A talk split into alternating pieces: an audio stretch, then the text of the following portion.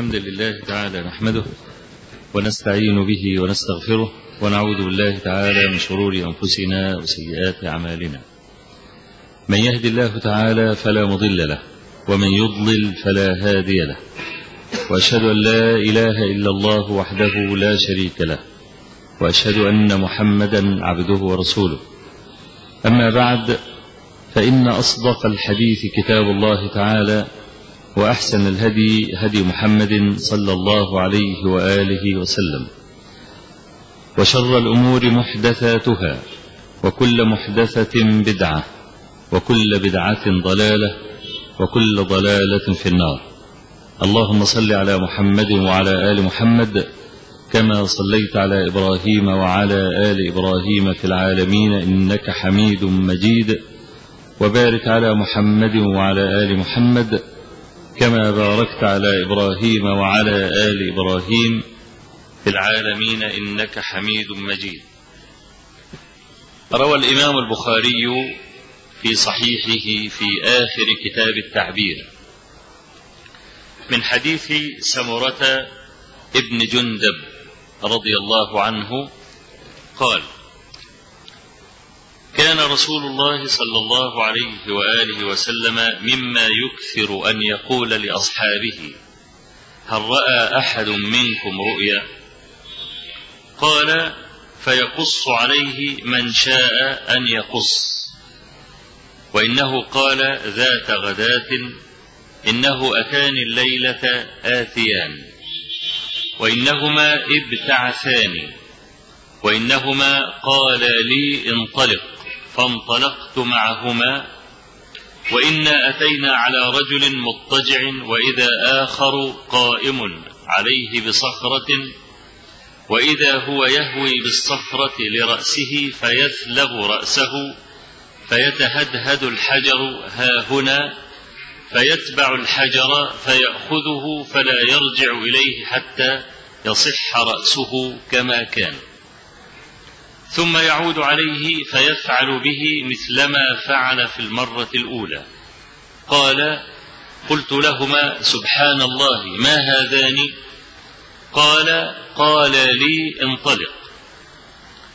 قال فانطلقنا فأتينا على رجل مستلق لقفاه وإذا آخر قائم عليه بكلوب من حديد وإذا هو يأتي أحد شقي وجهه فيشرشر شدقه إلى قفاه ومنخره إلى قفاه وعينه إلى قفاه.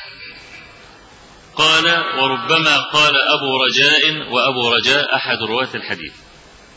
وربما قال أبو رجاء فيشق بدل فيشرشر. قال ثم يتحول إلى الجانب الآخر فيفعل به مثلما فعل بالجانب الأول. فما يفرغ من ذلك الجانب حتى يصح ذلك الجانب كما كان.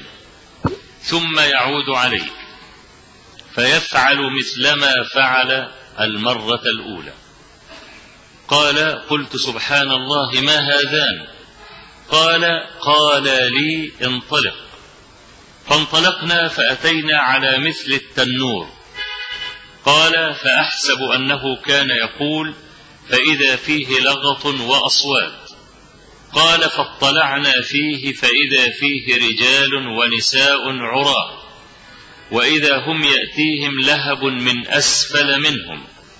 فإذا أتاهم ذلك اللهب ضوضوا. قال قلت لهما ما هؤلاء؟ قال لي انطلق انطلق. فانطلقنا فأتينا على نهر حسبت أنه كان يقول أحمر مثل الدم. وإذا في النهر رجل سابح يسبح وإذا على شط النهر رجل قد جمع عنده حجارة كثيرة. وإذا ذلك السابح يسبح ما يسبح ثم يأتي ذلك الذي قد جمع عنده الحجارة فيفغر له فاه فيلقمه حجرا فينطلق يسبح ثم يرجع إليه كلما رجع إليه فغر له فاه فألقمه حجرا. قال قلت لهما ما هذان؟ فقال لي انطلق انطلق.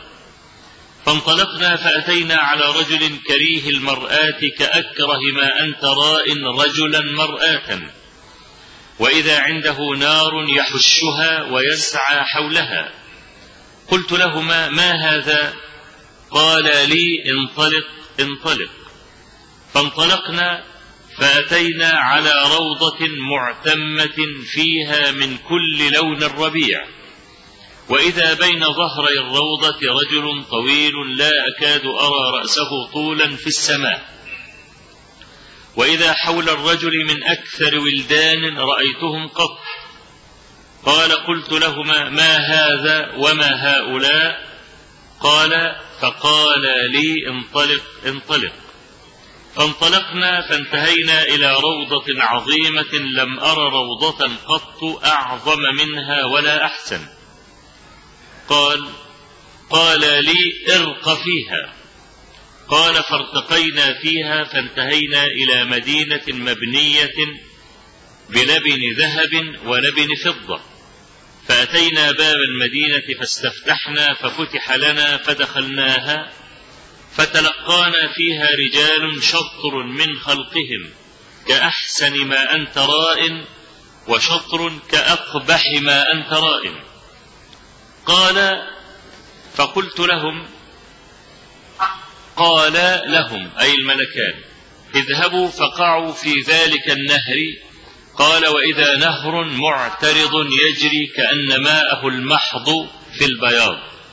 فذهبوا فوقعوا فيه ثم رجعوا إلينا قد ذهب ذلك السوء عنهم. فصاروا في أحسن صورة. قال قال لي هذه جنة عدن وهذاك منزلك. قال فسما بصري صعدا. فإذا قصر مثل الربابة البيضاء. قال قال لي هذا منزلك. قال قلت لهما بارك الله فيكما ذراني فأدخله قال أما الآن لا وأنت داخله قال قلت لهما فإني قد رأيت منذ الليلة عجبا. فما هذا الذي رأيت؟ قال قال لي أما إنا سنخبرك. أما الرجل الأول الذي أتيت عليه يسلغ رأسه بالحجر فإنه الرجل يأخذ القرآن فيرفضه وينام عن الصلاة المكتوبة. وأما الرجل الذي أتيت عليه يشرشر شدقه إلى قفاه ومنخره إلى قفاه وعينه إلى قفاه فإنه الرجل يغدو من بيته فيكذب الكذبة تبلغ الآفاق. وأما الرجال والنساء العراة الذين في مثل بناء التنور فإنهم الزناة والزواني. وأما الرجل الذي أتيت عليه يسبح في النهر ويلقم الحجر فإنه آكل الربا. وأما الرجل الكريه المرآة الذي عند النار يحشها ويسعى حولها فإنه مالك خازن جهنم. وأما الرجل الطويل الذي في الروضة فإنه إبراهيم صلى الله عليه وسلم. وأما الولدان الذين حوله فكل مولود مات على الفطرة. قال فقال بعض المسلمين يا رسول الله وأولاد المشركين. فقال رسول الله صلى الله عليه وسلم وأولاد المشركين. وأما القوم الذين كانوا شطر منهم حسنا وشطر منهم قبيحا فإنهم قوم خلطوا عملا صالحا وآخر سيئا تجاوز الله عنه. هذا الحديث سنقضي معه إن شاء الله سحابة ما بقي لنا من رمضان. وهو حديث ملآن بالفوائد. سنقف على بعض فوائده مما يتسع الوقت له إن شاء الله تعالى. وهذا الحديث رؤيا منام.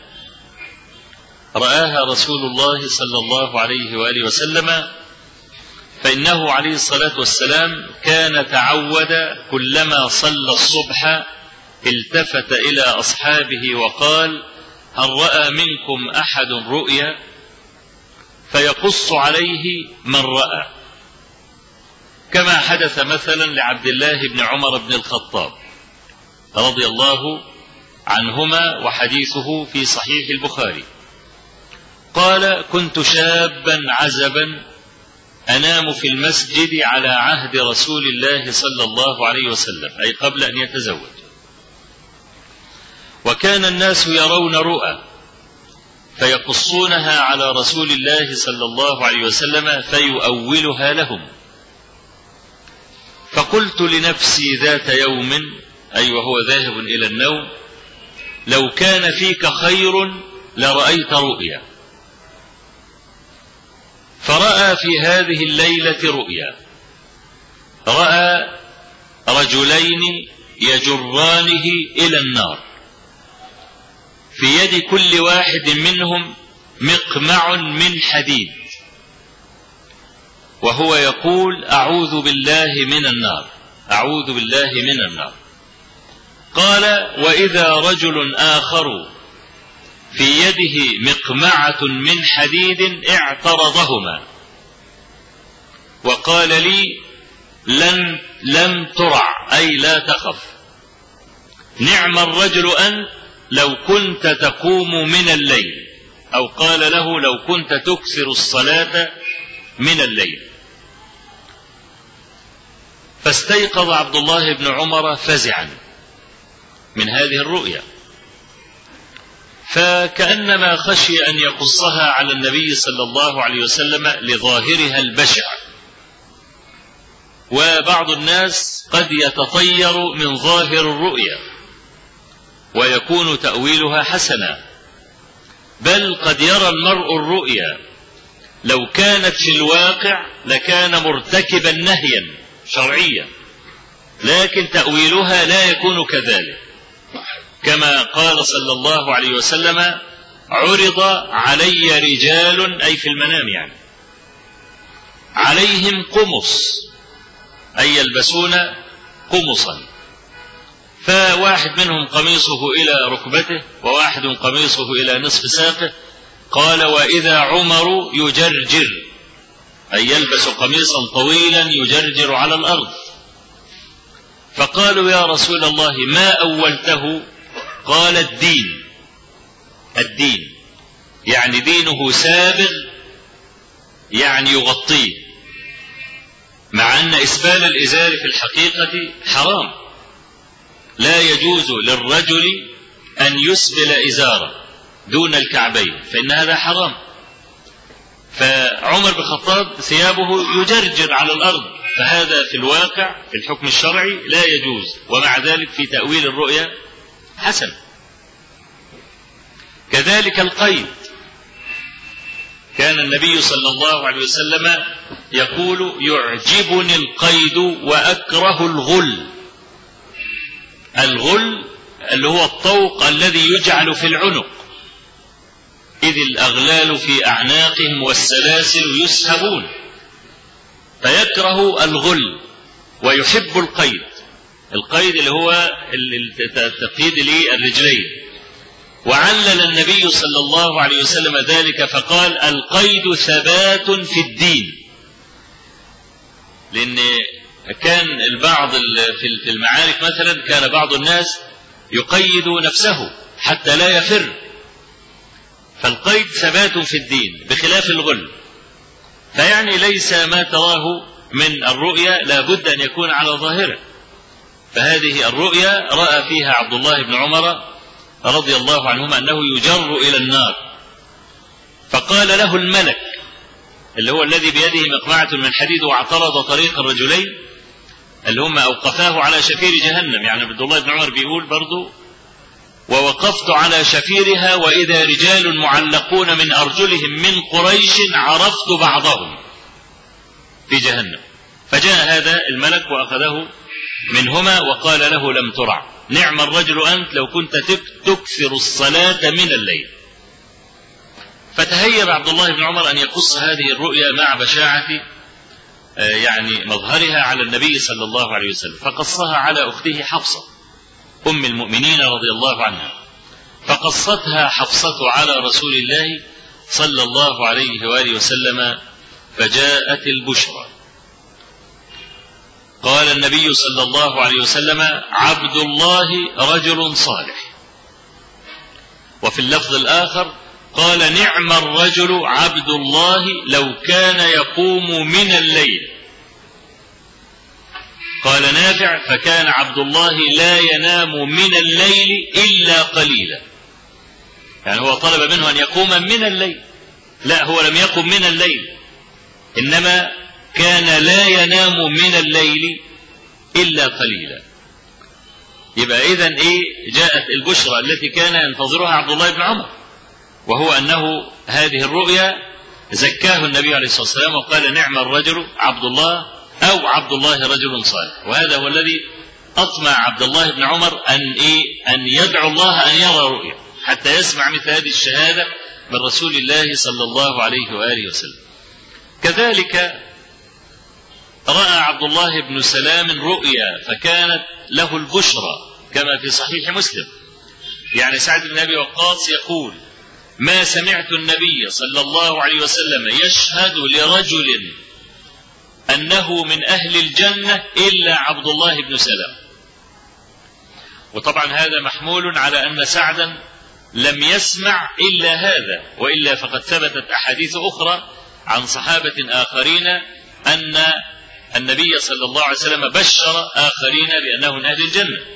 زي حديث ثابت بن قيس بن الشماس وكان رجلا رفيع الصوت. يعني لما بيتكلم صوته عالي بطبعه كده. لما يوشوشك آخر واحد مثلا في المسجد يسمعه. ده طبيعته. فكان يرفع صوته دائما على سجيته. فلما نزل قوله تعالى لا ترفعوا أصواتكم فوق صوت النبي ولا تجهروا له بالقول كجهر بعضكم لبعض أن تحبط أعمالكم وأنتم لا تشعرون. فلما نزلت الآية اعتزل في بيته يبكي وقال أنا حبط عملي أنا كنت أرفع صوتي فوق صوت النبي.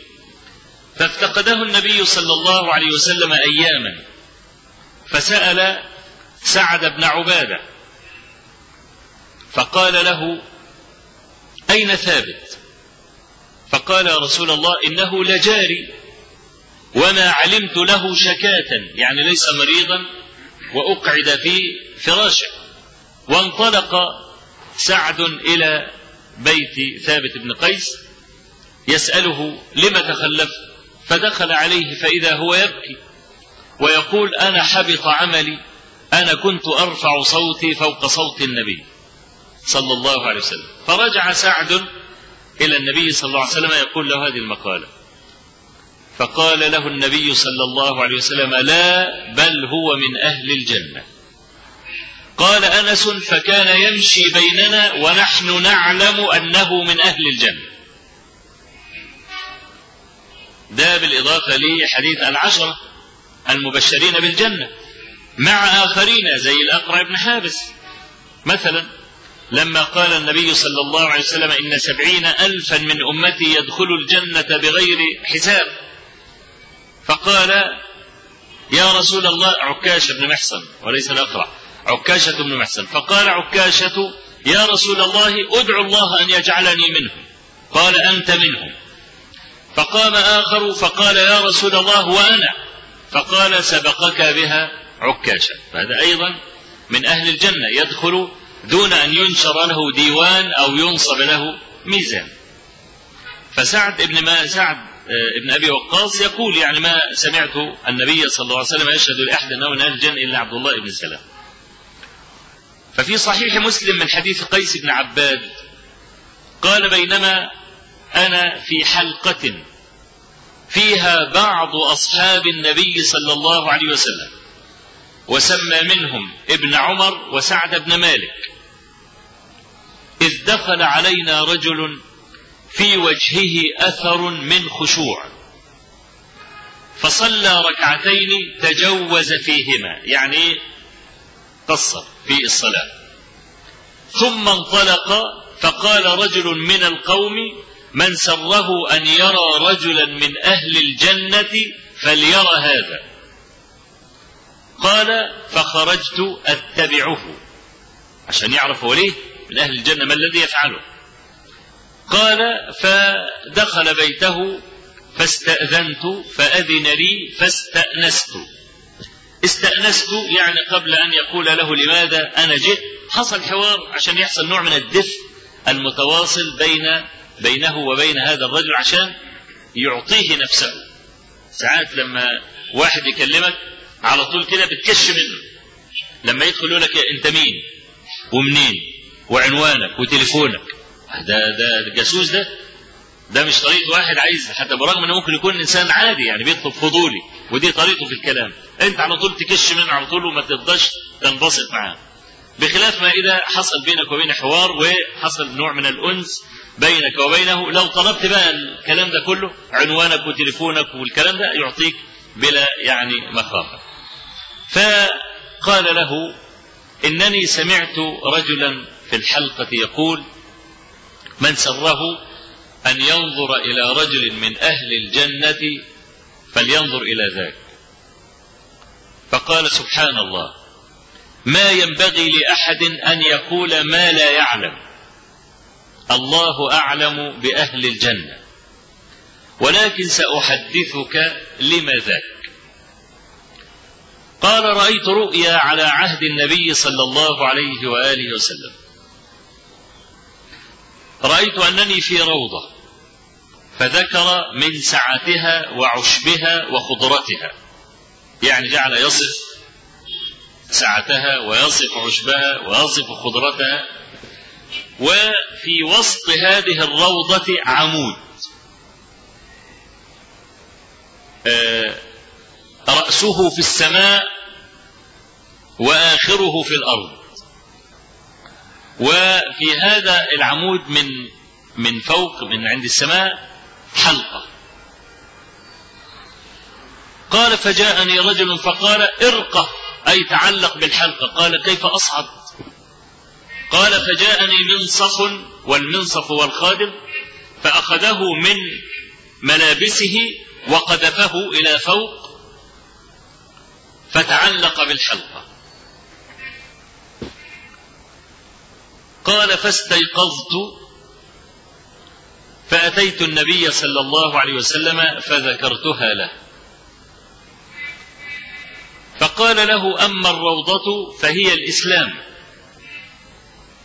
وأما العمود فهو عمود الإسلام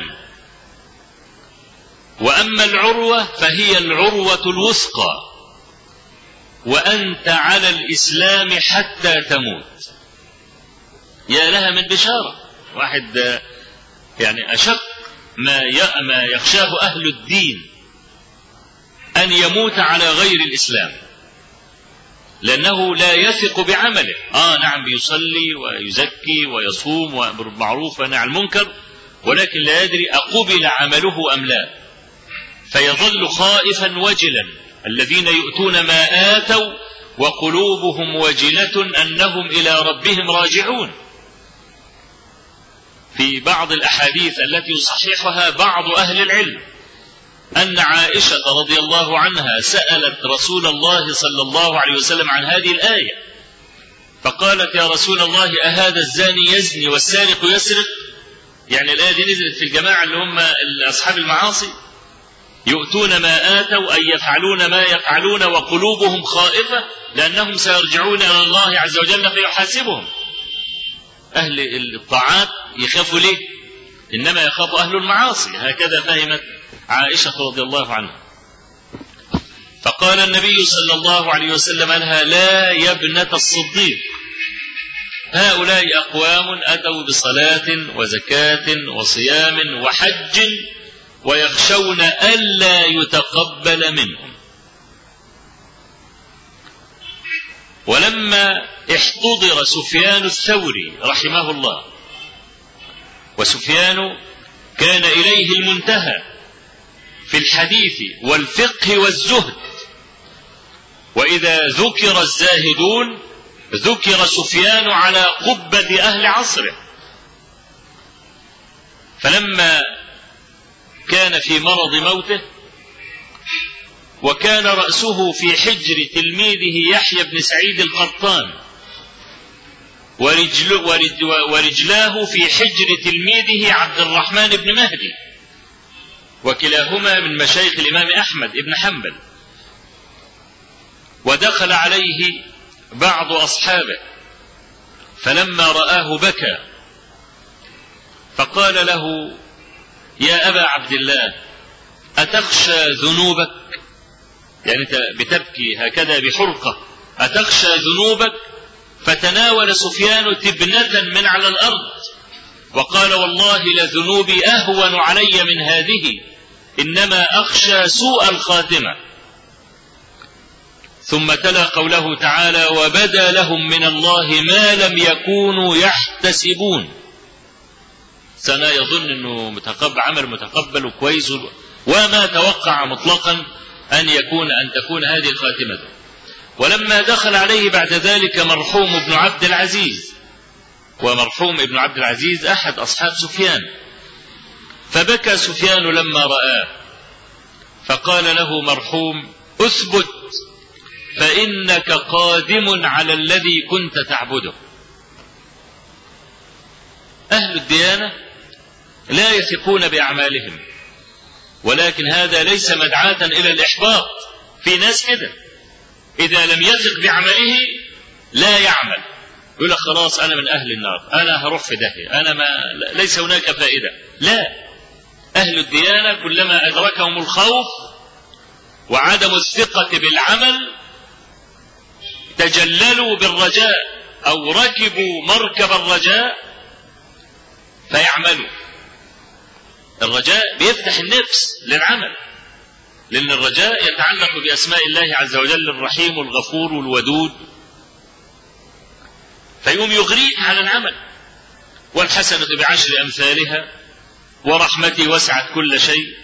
وإن الله عز وجل كتب كتابا هو عنده إن رحمتي تسبق غضبي. والآيات آيات الوعد اللي في القرآن قل يا عبادي الذين أسرفوا على أنفسهم لا تقنطوا من رحمة الله إن الله يغفر الذنوب جميعا.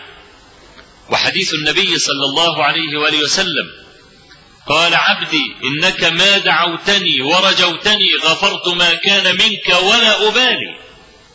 عبدي لو جئتني بقراب الأرض خطايا جئتك بقرابها مغفرة ولا أبالي. وحديث النبي صلى الله عليه وسلم قال الله عز وجل أذنب عبدي ذنبا. فقال رب إني أذنبت ذنبا فاغفر لي.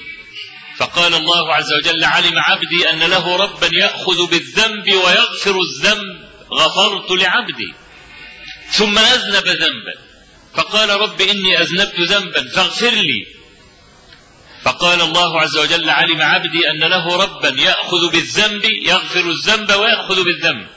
غفرت لعبدي ثم أذنب ذنبا. فقال رب إني أذنبت ذنبا فاغفر لي. فقال الله عز وجل علم عبدي أن له ربا يغفر الذنب ويأخذ بالذنب. غفرت لعبدي فليعمل عبدي ما شاء. وحديث البطاقة. حديث البطاقة حديث ابن عمر رضي الله عنهما. أن النبي صلى الله عليه وسلم قال يصاح برجل على رؤوس الأشهاد يوم القيامة. يصاح برجل أي أن الملائكة تصيح به وتأخذه عنوة ثم ينشر ينشر له تسعة وتسعون سجلا. السجل الدفتر يعني. ورقة السجل مد البصر. طول الورقة وعرضها مد بصرك ومنتهاه شوف أنت بصرك يوصل كم كيلو كده. أربعة خمسة كيلو في الأرض الفضاء عشرة كيلو هي الورقة كده. طول في عرض 10 كيلو في 10 كيلو. و99 دفتر. وكل ورقة ملآنة بالذنوب. اللي عملها فلما رأى ذلك أيقن بالهلاك. فقال الله عز وجل له عبدي إنه لا يظلم عندي اليوم أحد. وإن لك عندنا بطاقة. بطاقة ولا قد كده ال 99 دفتر في كفه من من كفتي الميزان والورقة دي هتتحط في الكفه الثانية فلما وضعت الورقة طاشت السجلات أي الورقة رجحت بالسجلات كلها. وإذا الورقة مكتوب فيها لا إله إلا الله ولا يرجح باسم الله شيء. مش حاجة تتحط قدام اسم ربنا تطب بها أبدا. لا يرجح باسم الله شيء. كما قال نوح عليه السلام في وصيته كما في حديث عبد الله بن عمرو بن العاص الذي رواه أحمد في مسنده بسند صحيح. قال صلى الله عليه وسلم لما أدركت نوحا الوفاة دعا ابنه فقال إني موصيك باثنتين وأنهاك عن اثنتين. أوصيك بلا إله إلا الله. فإن السماوات والأرض السماوات والأرض لو كن حلقة مصمتة المصمت اللي مفيش فيها فراغ يعني لو كن حلقة مصمتة لقصمتهن لا إله إلا الله. ولو أن السماوات والأرضين وضعت في كفة ووضعت لا إله إلا الله في كفة لرجحت بهن لا إله إلا الله. إلى آخر هذه الأحاديث اللي كل ما الإنسان يقرأها نفسه تتفتح عنده ذنوب كثيرة. يقول لك خلاص ربنا هيسقطها عني. عملت حسنة. يقول لك الحسنة بعشر أمثالها إلى سبعمائة ضعف. فيطمع بقى. ده اللي هو متعلق بمسألة الرجاء. لسه خايف من شوية. ويقول لك أنا هروح في داهية. وإن أعمالي لن تتقبل وإن أنا ما أديت الشكر والكلام ده أول ما يخاف يدخل الرجاء على طول. لكن في بعض الناس إذا خاف قعد عن العمل. يتصل بي أحيانا رجال ونساء. يقول أنا ركبني وسواس إن أنا هموت. فمن ساعة ما أحسست أنني سأموت لا عارف آكل ولا أشرب ولا أصلي ولا أعمل حاجة خالص. وما ينامش في الضلمة. لازم ينام النور منور ليه يقول لك أصل الضلمة بتفكرني بعذاب القبر؟ وقاعد مرعوب أو هي قاعدة مرعوبة مش قادرين يعملوا حاجة. أهو ده الخوف السلبي. ما هو الخوف فيه خوف إيجابي خوف سلبي. الخوف الإيجابي هو الذي يدفعك إلى العمل. إذا خفت من شيء إذا خفت كما قال أبو حازم سلمة بن دينار إذا خفت أن يصحبك شيء في قبرك فدعه. واستريح. دلوقتي أنت منور النور وخايف من الظلم ما هو أنت لازم هتموت ولازم هتدخل في الظلم كما قال النبي صلى الله عليه وسلم. إن هذه القبور ملآنة ظلمة على أهلها وإن صلاتي تنيرها لهم.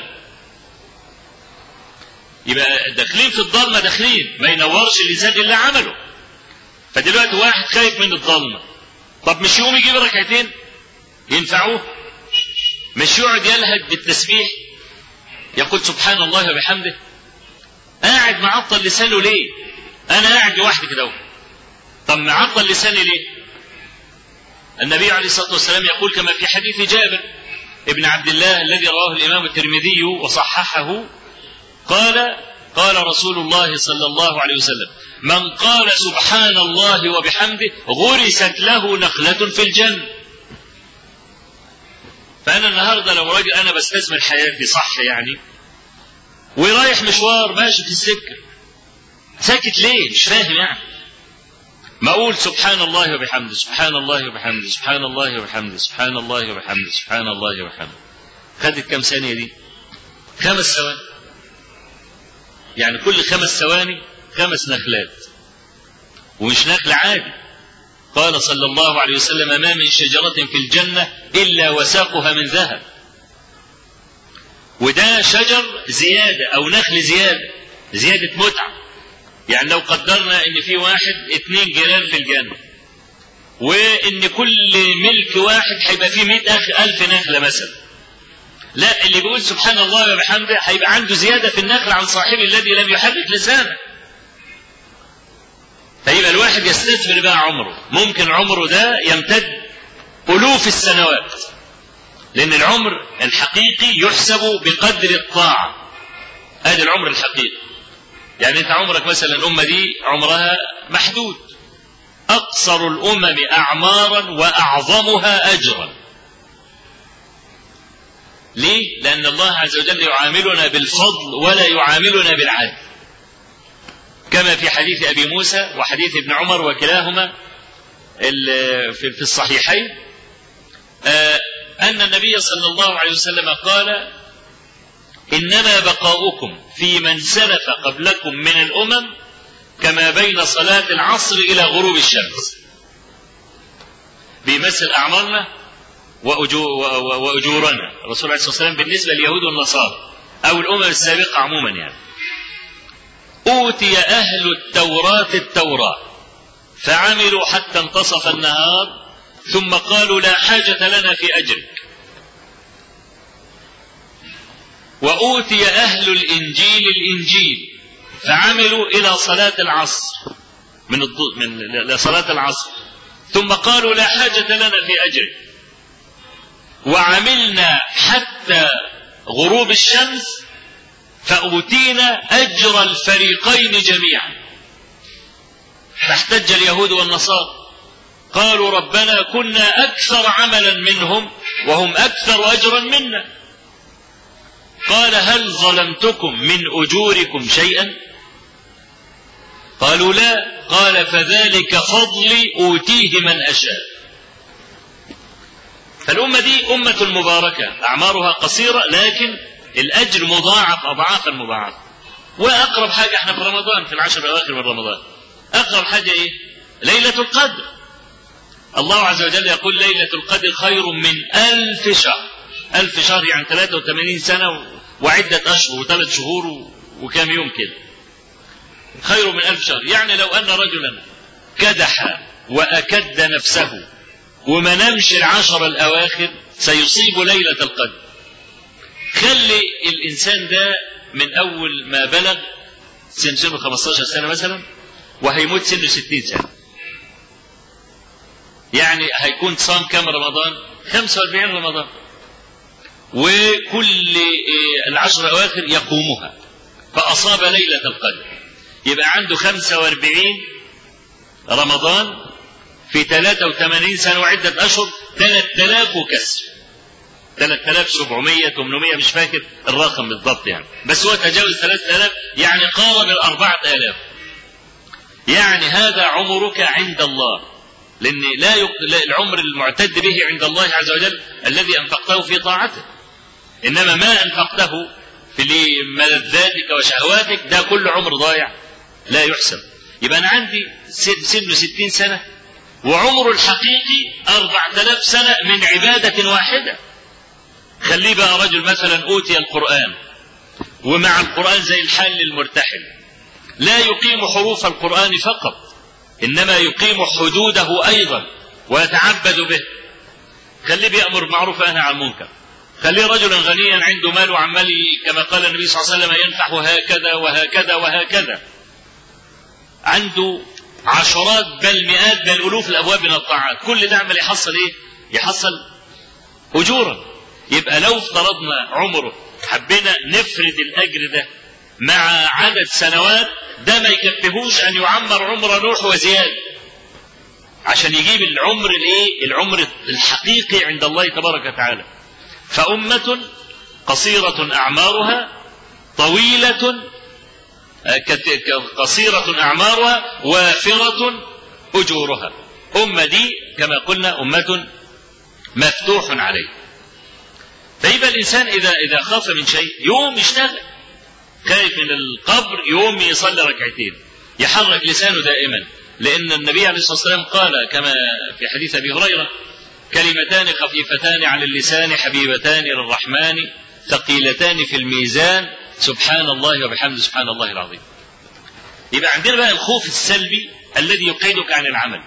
الخوف الإيجابي الذي يدفعك إلى مزيد من العمل. يبقى الإنسان كلما نظر إلى أحاديث آيات الرجاء أحاديث الرجاء تنفتح نفسه للشغل يوم يدركه بقى الخوف أن يكون أن يكون الله عز وجل قد مكر به. يعني تميم الداري ردد هذه الآية حتى أصبح لم يقرأ غيرها ليلة كاملة. وبدأ لهم من الله ما لم يكونوا يحتسبون. ما عرفش يعد الآية.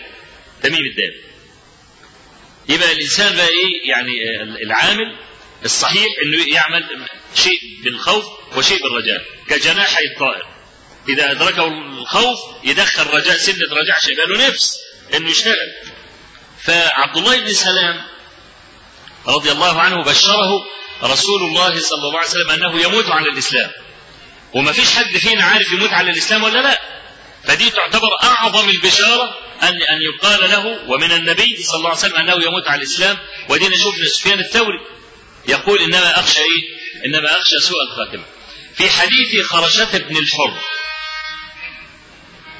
في نفس قصة عبد الله بن سلام قال كنا في حلقة في المسجد إذ دخل علينا عبد الله بن سلام فصلى ركعتين وحدثنا حديثا حسنا. فلما انصرف قال رجل من سره أن ينظر إلى رجل من أهل الجنة فلينظر إلى ذاك. قال فاتبعته. حتى كاد أن يخرج من المدينة. يعني بيته متطرف على الآخر خالص. قال فدخلت فقال ما حاجتك يا ابن أخي؟ قلت سمعت رجلا يقول من سره أن ينظر إلى رجل من أهل الجنة فلينظر إلى ذاك فقال سبحان الله ما ينبغي لأحد أن يقول ما لا يعلم وسأحدثك لم ذاك وقص شيء زائد في الرؤيا يعني أنا قلت ان هو إيه؟ رأى الروضة والعمود والعروة الوسطى. هي دي الرؤية اللي شافها. لا في كمان تكملة للرؤية. بس مش في حديث قيس بن عباد لا في حديث خرشه ابن الحر. قال أتاني ملك. وإذا جواد عن شمالي. الجواد جمع جادة وهي الطريق اللاحب الطويل الواضح. فأردت أن آخذ فيها فقال لي لا تأخذ فيها هذه طرق أصحاب الشمال. وإذا جواد منهج عن يميني. برضو في طرق عن يمينه فسلكت فيها. وإذا جبل فجعلت كلما أردت أن أصعد الجبل خررت لستي. يقع على ظهره حاولت ذلك مرارا ولم أستطع. حتى أتينا روضة فيها عمود أسفله في الأرض واعلاه في السماء وفي آخره عروة. فقيل لي اصعد. قلت لا أستطيع. فزجل بي الملك. زجل بي يعني حطه على الكتف كده قام حدفه كده لفوق. قال فتعلقت. ثم ضرب العمود فسقط العمود وبقيت معلقا في السماء. مش مسنود على على عمود ولا حاجة. قال فاستيقظت وإن العروة في يدي. لما صحي من النوم لقى نفسه عامل كده. ايديه عاملة كده؟ قال فقصصتها. على رسول الله صلى الله عليه وسلم. قال أما الجواد التي على الشمال فإنها طرق أصحاب الشمال. وأما الجبل فهذا منزل الشهداء ولن تناله. لن يموت شهيدا يعني. وأما العمود فهو عمود الإسلام. وأما العروة فهي عروة الوثقى. وأنت مستمسك بالعروة الوثقى حتى تموت. يا لها من رؤيا شوف رؤيا خد البشارة. ولأن إيمانهم كان إيمانا صحيحا لم يغتر واحد منهم بهذه البشرى يعني مش معنى إنه من أهل الجنة خلاص يتلكع بقى في الشغل والكلام ده لا. ازدادوا خوفا بالبشارة. إنما الذي يترك العمل بالبشارة فإنه رجل لئيم. يعني عبد الله بن سلام كان معدودا من أغنياء الصحابة. ومع ذلك كان يحمل الأمتعة على ظهره. مع إن عنده عبيد. شوف النهارده لو واحد صاحب شركة واستيراد وتصدير ومش عارف إيه الكلام ده. لو الساعي ما جالاش أول ما شافوا عليها الشنطه ساعة البيع وياخدها منه والكلام دوت ممكن يديله خصم أقول له هفضل أنا ماشي في الشنطه وأنت الأستاذ أنت صاحب الشركة ولا أنت الطرزان ولا البيه ولا الكلام ده؟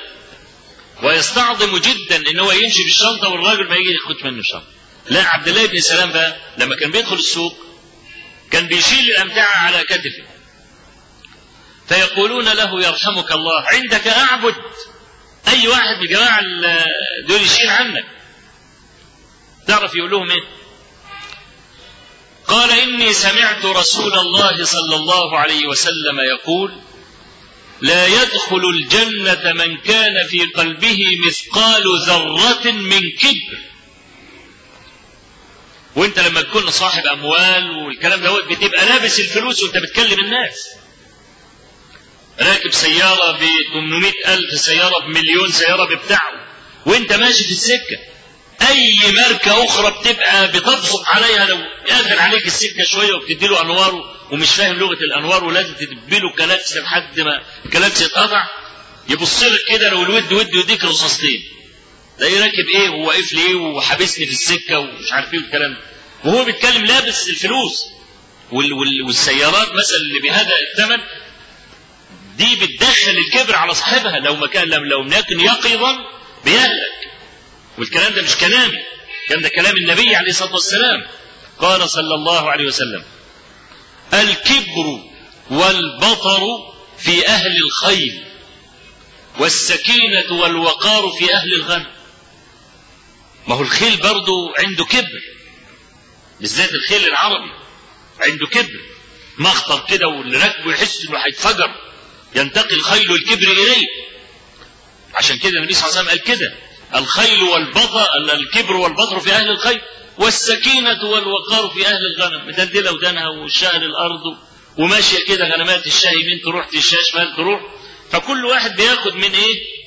كل واحد بياخد من مما ممن يصاحبه يعني. فأي إنسان يستشعر هذا الكبر ينبغي أن يداويه فورا. لأن ده مش ذنب عادي. النبي عليه الصلاة والسلام يقول لا يدخل الجنة من كان في قلبه مثقال ذرة من كبر. يعني الكبر مرفوض قليله وكثيره. يمكن الذنب أي ذنب من الكبائر ولا حاجة ممكن تتوب منه. وممكن تعمل ذنب كبير الإنسان ممكن يزني ممكن يشرب الخمر. ويكون هذا الذنب رائده إلى الجنة. كما قال بلال بن سعد رحمه الله رب معصية أورثت عزا. رب طاعة أورثت عزا واستكبارا. ورب معصية أورثت ذلا وانكسارا.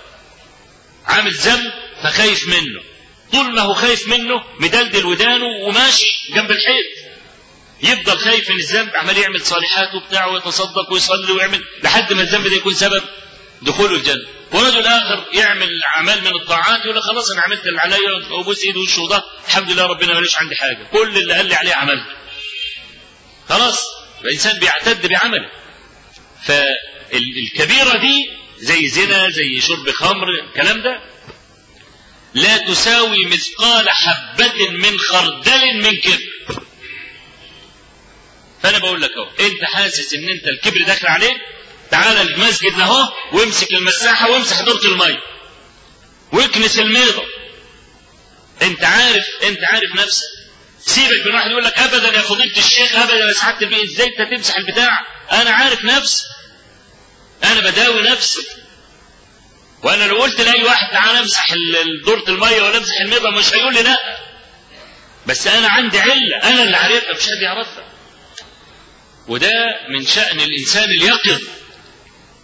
من شان الإنسان اليقظ فبرغم أنها عنده مال عبد الله بن سلام وعنده اعبد وفوق كل هذا قال له النبي صلى الله عليه وسلم من فمه إلى أذنه إنك تموت على العروة أنت مستمسك بالعروة الوثقى أو إنك على اللسان حتى تموت بشارة يعني كلام النبي في الوعد لا ينسخ. إذا بشر رجلا بالجنة فهو من أهل الجنة. لا ينسخ لأن الوعد لا ينسخ. النسخ إنما يكون في الأخبار الأح... لا يكون يكون في الأحكام ولا يكون في الأخبار. في الوعود يعني. آه يأمره بشيء تقيل عليه يقول له خلاص خففت عنك يبقى ده تفضل أهو. لكن الخلف في الوعد لؤم. من البني آدمين وعد فأخلف يبقى والله عز وجل لا يخلف الميعاد. ورسوله صلى الله عليه وسلم لا يخلف الميعاد. شوف النبي عليه الصلاة والسلام بيقول إيه؟ بيقول إذا وعد الله عبدا على عمل فهو منجز له ما وعد. وإذا أوعد فهو بالخيار. إن شاء عذبه وإن شاء غفر له. أوعد يعني هدد. العقوبة لما تتخلف يبقى كرم. ها؟ العقوبة إذا تخلفت يبقى كرم. كان سيعاقبه قال عفوت عنك. ده يبقى كرم بخلاف الوعد. الوعد لا ينسى. فإذا قال النبي صلى الله عليه وسلم لرجل أنت من أهل الجنة فهو قطعا من أهل الجنة إذا صح الخبر بذلك. وللحديث بقية غدا إن شاء الله تعالى. أقول قولي هذا واستغفر الله العظيم لي ولكم وصلى الله وسلم وبارك على نبينا محمد والحمد لله رب العالمين.